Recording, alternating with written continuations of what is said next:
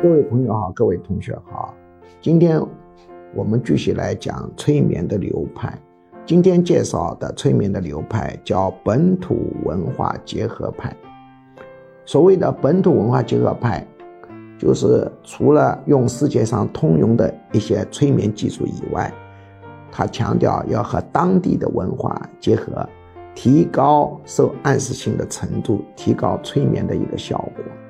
像巨祥教授的催眠技术，就是一个结合本土文化的各种催眠技术兼收并取的学术体系。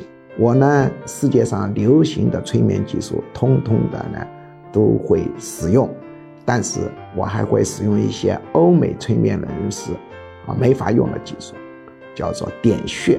我经常点穴的。那么通过对比实验呢，就发现。采用穴位跟传统的催眠技术结合了以后，对中国人进入催眠状态、提高催眠效率、提高心理疾病和心身疾病的干预的效果，都有很明显的作用。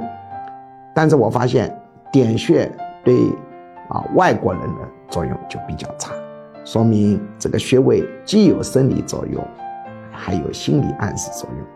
但我要强调，对外国人点穴，它的一个作用不是零，有点穴还是比没有点穴好。